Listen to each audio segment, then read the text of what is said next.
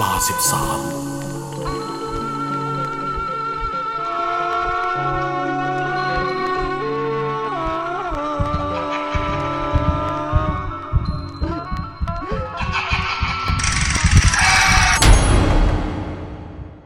ไม่เชื่อ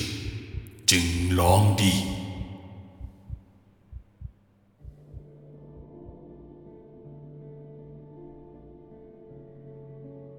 โดยส่วนใหญ่ เราจะนึกถึงการลองดีที่บ้านร้างสุดสยองเป็นลำดับแรกๆ แล้วบ้านหลังนั้น โดยส่วนมากก็มีประวัติความเป็นมาที่คล้ายกัน ก็คือเจ้าของบ้านเสียชีวิต แต่เขายังไม่ไปไหน หรือไม่ก็กลายเป็นบ้านร้าง เป็นตึกร้าง ที่สร้างไม่เสร็จ แถมอาถรรพ์ต่างๆของที่ดิน หรือเศรษฐกิจในช่วงนั้นย่ำแย่ ทำให้ถูกปล่อยทิ้งไว้ แต่ด้วยความเชื่อทั่วไป เรามักจะเห็นตรงกันว่า ถ้าไม่ใช่วิญญาณเจ้าของบ้าน ที่ไปสิงอยู่ที่นั่นยังห่วงบ้าน ไม่ยอมไปไหน ก็มักจะคิดเห็นว่า จะมีสัมภเวสีเร่ร่อนไปอาศัยอยู่แทนทำให้บรรดาคนชอบลองดี ชอบไปเยือนสถานที่เหล่านี้ ซึ่งผมก็คือหนึ่งในคนเหล่านั้น จนต้องขอนำเรื่องมาถ่ายทอดให้ฟังบ้าง สวัสดีครับผมชื่ออาร์ตนะครับ ปัจจุบันผมเรียนอยู่มหาวิทยาลัยปีสี่และเมื่อไม่นานมานี้ ผมได้มีโอกาสเจอกับเพื่อนสมัยมปลายอีกครั้ง มันเลยทำให้พวกเรา ไอ้เทพ ไอ้นัด ไอ้อ่อง และก็เจน ชวนกันมานั่งดื่มสังสรรค์ที่บ้านของผม ในวันที่พ่อกับแม่ไม่อยู่ เราคุยกันออกรถออกชาติ จนพอย้อนถึงวัยห้าปีย้อนวันหำหามในครั้งนั้น มันเริ่มจากการเข้าไปลองดี ที่ศูนย์จำหน่ายรถยนต์ยี่ห้อหนึ่งทางภาคอีสานบ้านเรา เมื่อหกปีก่อนครับ วันนั้นที่ผม ไอ้หนุ่ยและเจน ไปท้าไปสูตรที่ศูนย์ร้างนี้ด้วยกัน เราสามคนไปกันแบบภาษาเด็ก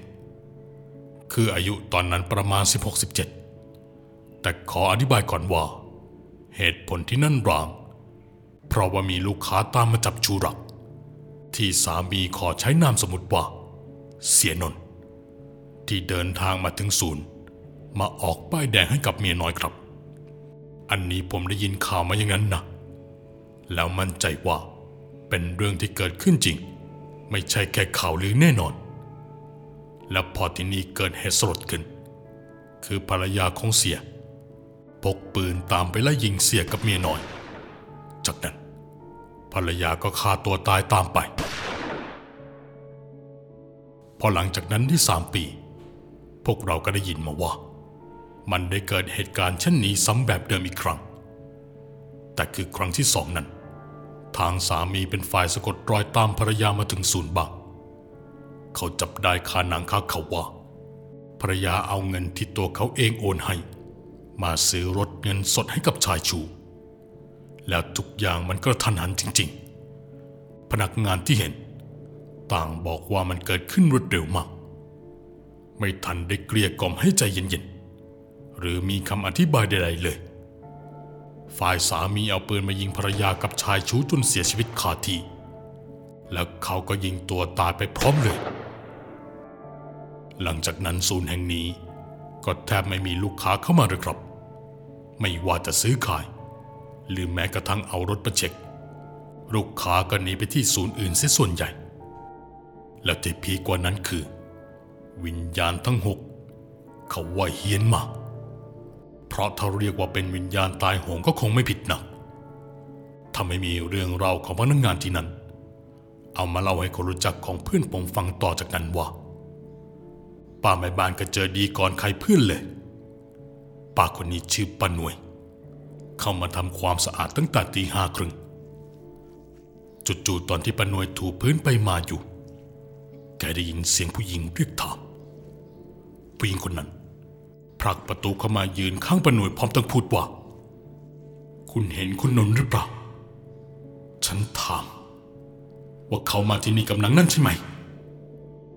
ตอนนั้นป้าหน่วยสะดุ้งตัวโยก เพราะกำลังเมื่อเมออยู่ และก็นึกได้ว่า ไม่น่าจะมีใครเข้ามาในโชว์รูมได้ ในเมื่อป้าล็อกประตูไว้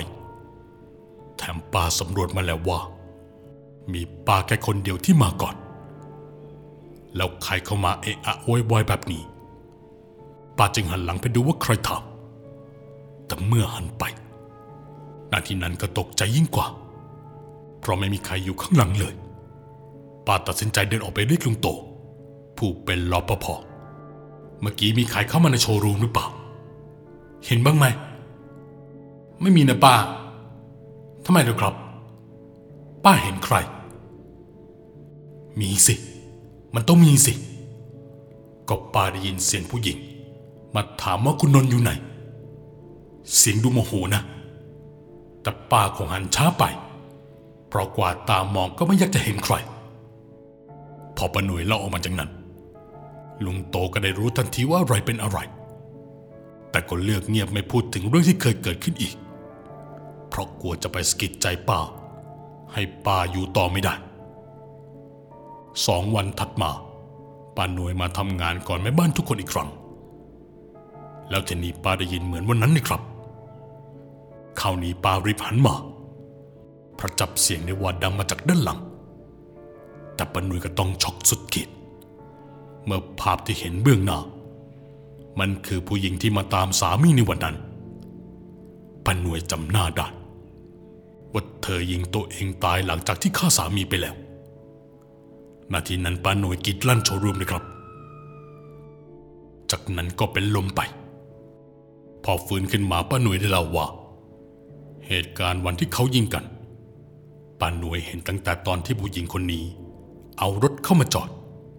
แล้ววิ่งจำอาวเข้าไปจับจูถึงได้จำหน้าเธอได้ แต่การปรากฏตัวในวันนี้ เธอก็มาเป็นคนปกติเลย แต่สักพัก เลือดก็ไหลเต็มตัวผู้หญิงคนนั้นเลย นั่นเป็นสาเหตุให้ป้าหน่วยขอลาออก เคสแรกผ่านไป ต่อมาก็มีพนักงานที่กลับออกไปเป็นคนสุดท้ายโดนดีเข้าให้เหมือนกัน พนักงานคนนั้นนั่งเคลียร์เบียนอยู่ในแผนก แต่พอกำลังจะกลับ เธอบอกว่าเธอได้ยินเสียงเหมือนคนทะเลาะกกัน ดังออกมาในโชว์รูม เธอจึงไปแอบดู แต่เมื่อเดินไป ก็พบเห็นมีคนจำนวนสามคนกำลังมีปากเสียงขั้นรุนแรง ซึ่งผู้หญิงแต่ใช้ปืนยิงอีกสองคนอย่างโหดเหี้ยมนาทีนั้น พนักงานคนนั้นแทบช็อกเพราะจำเหตุการณ์ในอดีตได้เป็นอย่างดีแล้วพพพพผี ช่วยด้วยคำพูดของพนักงานคนนั้น จะดูสร้างความโมโหให้กับวิญญาณผู้หญิงตนนั้นมากแทนที่เจ้าหล่อนจะลงมือจ่อยิงตัวเองตาย เหมือนกับเหตุการณ์ในครั้งนั้น แต่ไม่เลย เธอกับหันปืนเล็งมายังพนักงานหญิง ที่มายืนอยู่ตรงนั้น อย่า อย่า อย่า จากนั้นเสียงปืนก็ดังขึ้น พนักงานสาวเป็นลมล้มพับลงทันที จากนั้นลุงโต ก็วิ่งเข้ามาเห็น แต่ตอนนั้นเขาเล่าว่า วิญญาณผู้หญิงตนนั้นกำลังหัวเราะด้วยความสะใจ ที่แกล้งพนักงานสาวได้ จากนั้นเขาฆ่าตัวเองตาย แล้วทุกอย่างก็เลือนหายไป พอพนักงานคนนั้นฝืน เธอก็ขอลาออกในทันทีหลังจากนั้นก็มีคนได้เจอดวงวิญญาณอาฆาตเหล่านั้นอยู่มาเรื่อยๆ สุดท้ายคนเริ่มทยอยลาออก ไปทำสาขาอื่นบ้าง บ้างก็หายไปเลยไม่กลับมาลาออก ทำให้ทุกวันนี้ ศูนย์จำหน่ายรถยนต์แห่งนี้ กลายเป็นสถานที่รกร้างไปตามระเบียบ ไม่ใช่เพอเฮียนหรอกว่ากูว่า เชื่อดิศูนย์เนี่ย อยู่ไกลหมู่ไกลพวกขนาดนี้ แล้วใครจะแห่มา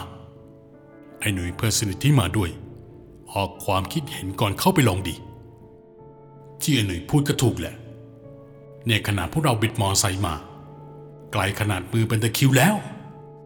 เจนเปือนที่เป็นสาวหล่อได้พูดสมทบอีก ตอนนั้นผมก็พูดแยงไปว่า แต่ถ้าไม่เฮียน เขาไม่ปิดทำการหรอก เพราะเมื่อก่อนก็อยู่มาตั้งหลายสิบปี แต่ทั้งสองก็บอกว่า งั้นเราไปพิสูจน์กันดีกว่า ตอนนั้นเป็นเวลาประมาณสามทุ่มครับ พวกเราจอดรถเยื้องออกไป แล้วเดินเรียงกันมาตามฟุตบาทเรื่อยๆซึ่งเราเห็นมีรอปภเฝ้าอยู่ เราจึงซุ่มดูจนรปภเดินลัดไปทางด้านขวา เราจึงซุ่มดูจนรปภเดินรัดไปยังด้านหลังพวกเรา เราจึงกระโดดเข้าไป จุดที่พวกเราเข้าไป จุดแรกเป็นตัวโชัวรูมเพราะเขาง่ายที่สุด มันติดกับฝั่งทางเขา ภายในโชว์รูมมีรอยทุบกระจก แตกเป็นเสียงๆหยักใหญ่จับตัวหนามาก มีรอยรื้อถอนออกบางอย่างประมาณหนึ่ง แต่ก็ยังคงสภาพเดิมๆไว้พอเข้ามาแล้ว ก็ยังไม่สามารถใช้ไฟฉายเดินสองทางเดินได้ เพราะตัวโชว์รูมมันเป็นกระจกทั้งหมด หากใช้ไฟรปภอาจจะเห็นได้จะมีกระแต่ชั้นสอง ที่มีผ้าม่านปิดอยู่ ตรงจุดนี้เราใช้ไฟฉายกันได้ ข้าจะขึ้นไปชั้นบนก่อน พวกเองสำรวจด้านล่างกันไปก่อน ไอ้หนุ่ยพูดจบ ก็ค่อยๆยองขึ้นไปชั้นบนคนเดียว แล้วนั่นมันเอากระเป๋ามาทำพัดแสงอะไร ดูไม่คล่องตัวเลย ผมพูดจบ ก็นั่งลงกวาดตามองไปที่พื้นตอนนั้นผมเห็นสายไฟที่ถูกวางกองรวมๆกัน จากนั้นผมกับเจนก็เห็นเงาแวบๆผ่านหน้าจุดที่เรานั่งยองๆอยู่ เราไม่คิดอะไร เจนก็บอกว่าให้เราขึ้นไปดูหนุ่ยเถอะ เพราะเห็นขึ้นไปสิบนาทีแล้ว ได้ยินจะเสียงกุกกุกกักกักพอเดินขึ้นไป เราก็เห็นว่าข้างบนมันเหม็นอับมาก แล้วไอ้หนุ่ยก็ตะวาดใส่เราว่ารีบขึ้นมาทำไม ยังไม่ทันเรียกเลย เราสังเกตว่าหนุ่ยเอาถุงปุ๋ยมา ใส่อะไรมาก็ไม่รู้ ถามว่าเอาอะไรไป หนุ่มบอกว่าแค่สายไฟ จะเอาไปชั่งกิโลขาย แต่ผมกับเจนค้านไม่เห็นด้วย ตอนนั้นเรามีปากมีเสียงกันจนรู้สึกว่า ไม่ว่ายังไงไอ้หนุ่ย ก็คงไม่มีทางยอมเพราะดูเหมือนว่าตั้งใจจะเข้ามาขโมยสายไฟตั้งแต่แรก ผมรู้สึกว่า วันนี้ไม่ได้เหมือนมาท้าพิสูจน์ มันหมดความสนุกไปแล้ว เจนก็รู้สึกไม่พอใจมาก จึงบอกเราสองคนว่าต้องการกลับบ้านแล้ว พูดจบ เจนก็เดินลงไปด้านหลัง ตอนนั้นผมรู้สึกเหมือนเจนเพราะเราไม่ได้เจตนาขโมยของ ผมก็พูดกับหนุ่ยอีกครั้งว่า ถ้าเองอยากได้เงิน ก็ไปทำงานดีวะ ไม่ใช่รีมาเป็นขโมยแบบนี้ เออเออเออไม่เอาแล้วก็ได้วะยอมมึงคนเดียวนี่แหละ จากนั้นหนุ่ยก็เดินตามผมลงมา แล้วตัดใจไม่หยิบถุงนั้นออกมาด้วย ระหว่างบันไดเราได้ยินเสียงผู้ชายคนหนึ่งพูดว่า มาทำอะไร เราสองคนหันมองหน้ากัน ตอนนั้นเย็นว่าไปที่ใครสลังไปหมด สักพักก็ปรากฏให้เห็นว่าเป็นใคร เขาเป็นผู้ชายวัยกลางคน ร่างตุ้มทวมเขาตรงเข้ามาอย่างช้าๆจนเกือบจะถึงจุดที่เรายืนด้วยความสะดวกของที่นี่ แต่ก็ใช่ว่าจะมองไม่เห็นอะไรสักทีเดียว มันเผยให้เห็นว่า เขาไม่พอใจที่เรามา มาทำอะไร มาทำอะไรกันเนี่ยทำไมไม่ตอบ พวกพวกเรามาล่าท้าผีครับ ไม่ได้มาขโมยของอะไร ลุงอย่าแจ้งความนะครับ ผมขอร้องเขา แล้วเจอหรือยัง ผีน่ะ พวกเราใส่หน้า รีบบอกว่าไม่เจออะไร แน่ใจได้ยังไงว่ายังไม่เจอ แน่ใจครับ เดี๋ยวสิถามหน่อย เขาลือกันว่า ที่นี่ผีดุงั้นเหรอ แล้วเขาลืออะไรอีก ด้วยความที่เรากลัวว่าเขาจะเอาเรื่องไปบอกตำรวจ เราก็เลยพูดให้ฟังว่า ที่นี่เคยมีคดีสามีภรรยายิงกันเสียชีวิต เราพูดให้ชายคนนั้นฟัง และผมก็นึกขึ้นมาได้ว่า เจนลงมาข้างล่างก่อนเราตั้งนานแต่ตอนนี้ไม่รู้ไปรอที่รถหรือเงินหายไปแล้ว ผมก็เอามือถือมาโทรหาเจนทันที เชื่อไหมว่าเสียงโทรศัพท์ของเจน ดังอยู่ในโชว์รูม แต่เราหายังไงก็หาไม่เจอ เจนไม่รับสาย คือจังหวะนั้น ผมส่งไม้ต่อให้หนุ่ย คุยกับชายคนนั้นไปก่อน แล้วผมก็เดินตามเสียงโทรศัพท์เจนไปเรื่อยๆ ผมไม่สนใจระว่ารปภข้างนอก จะได้ยินเสียงเข้ามา แล้วส่งเราเข้าคุกหรือไม่ ตอนนั้นเป็นห่วงเพื่อนมาก เพราะถึงเป็นทอม แต่ก็อยู่ในร่างกายของผู้หญิง นี่คือสิ่งที่ผมคิด เพราะกลัวใครจะทำอะไรเจน แต่แล้วผมก็ไม่เห็นอะไรเลยครับ มันเป็นจังหวะเดียวกับที่หนุ่ยร้องเออะตะโกนโวยวายด้วยความตกใจ และพยายามวิ่งมาเกาะผมสิ่งที่ผมได้ยินก็คือ เสียงปืนดังทั้งหมดสามนัด ซึ่งเว้นระยะห่างไม่นานพี่พี่เขาเป็นผีเวยอัดเขาถูกยิง หนุ่ยชี้ให้ผมดู แต่ผมกลับมาเห็นชายคนนั้น และไม่เห็นที่มาของเสียงปืนด้วย ผมรู้แล้วว่า พวกเรากำลังเผชิญกับอะไรอยู่ แต่ในเมื่อผมเป็นคนเดียวที่ไม่เห็นผี ผมก็จำต้องมีสติ เพื่อพาทุกคนออกจากที่นี่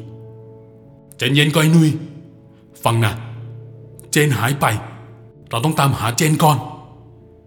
นุยฟังผมด้วยแววตาท่าทางที่หวาดกลัว และผมก็ตัดสินใจโทรหาเจนอีกครั้ง โดยครั้งนี้ ผมสวดภาวนาขออะไรที่บังเจนไว้ ช่วยเปิดทางให้ปล่อยเจนกลับมาด้วย ตอนนั้นผมสั่งให้หนุ่ยวายขอขมาพวกเขา ที่เคยได้ล่วงเกินตั้งแต่ก่อนเข้ามาในนี้ หนุ่ยยอมทำตามแต่โดยดี หนุ่ยยอมพูดขอขมา ที่เคยลบหลู่ก่อนเข้ามา รวมไปถึงการตั้งใจมาขโมยสายไฟ หลังจากนั้นผมก็โทรหาเจนอีกครั้ง พร้อมทั้งกวาดสายตามองไปรอบๆ ปรากฏว่าผมเห็นรุ่งรอปภเขามานั่งยองๆอยู่ตรงมุม ที่มีห่างจากจุดที่เรายืนอยู่ พอใช้ไฟฉายส่องไปที่รอปภ เราสองคนก็อ้าปากค้างเพราะเราเห็นเจน ถูกรปภนั่งบังเอาไว้ช่วยด้วย เจนร้องไห้ฟูมฝ่ายเหมือนเด็ก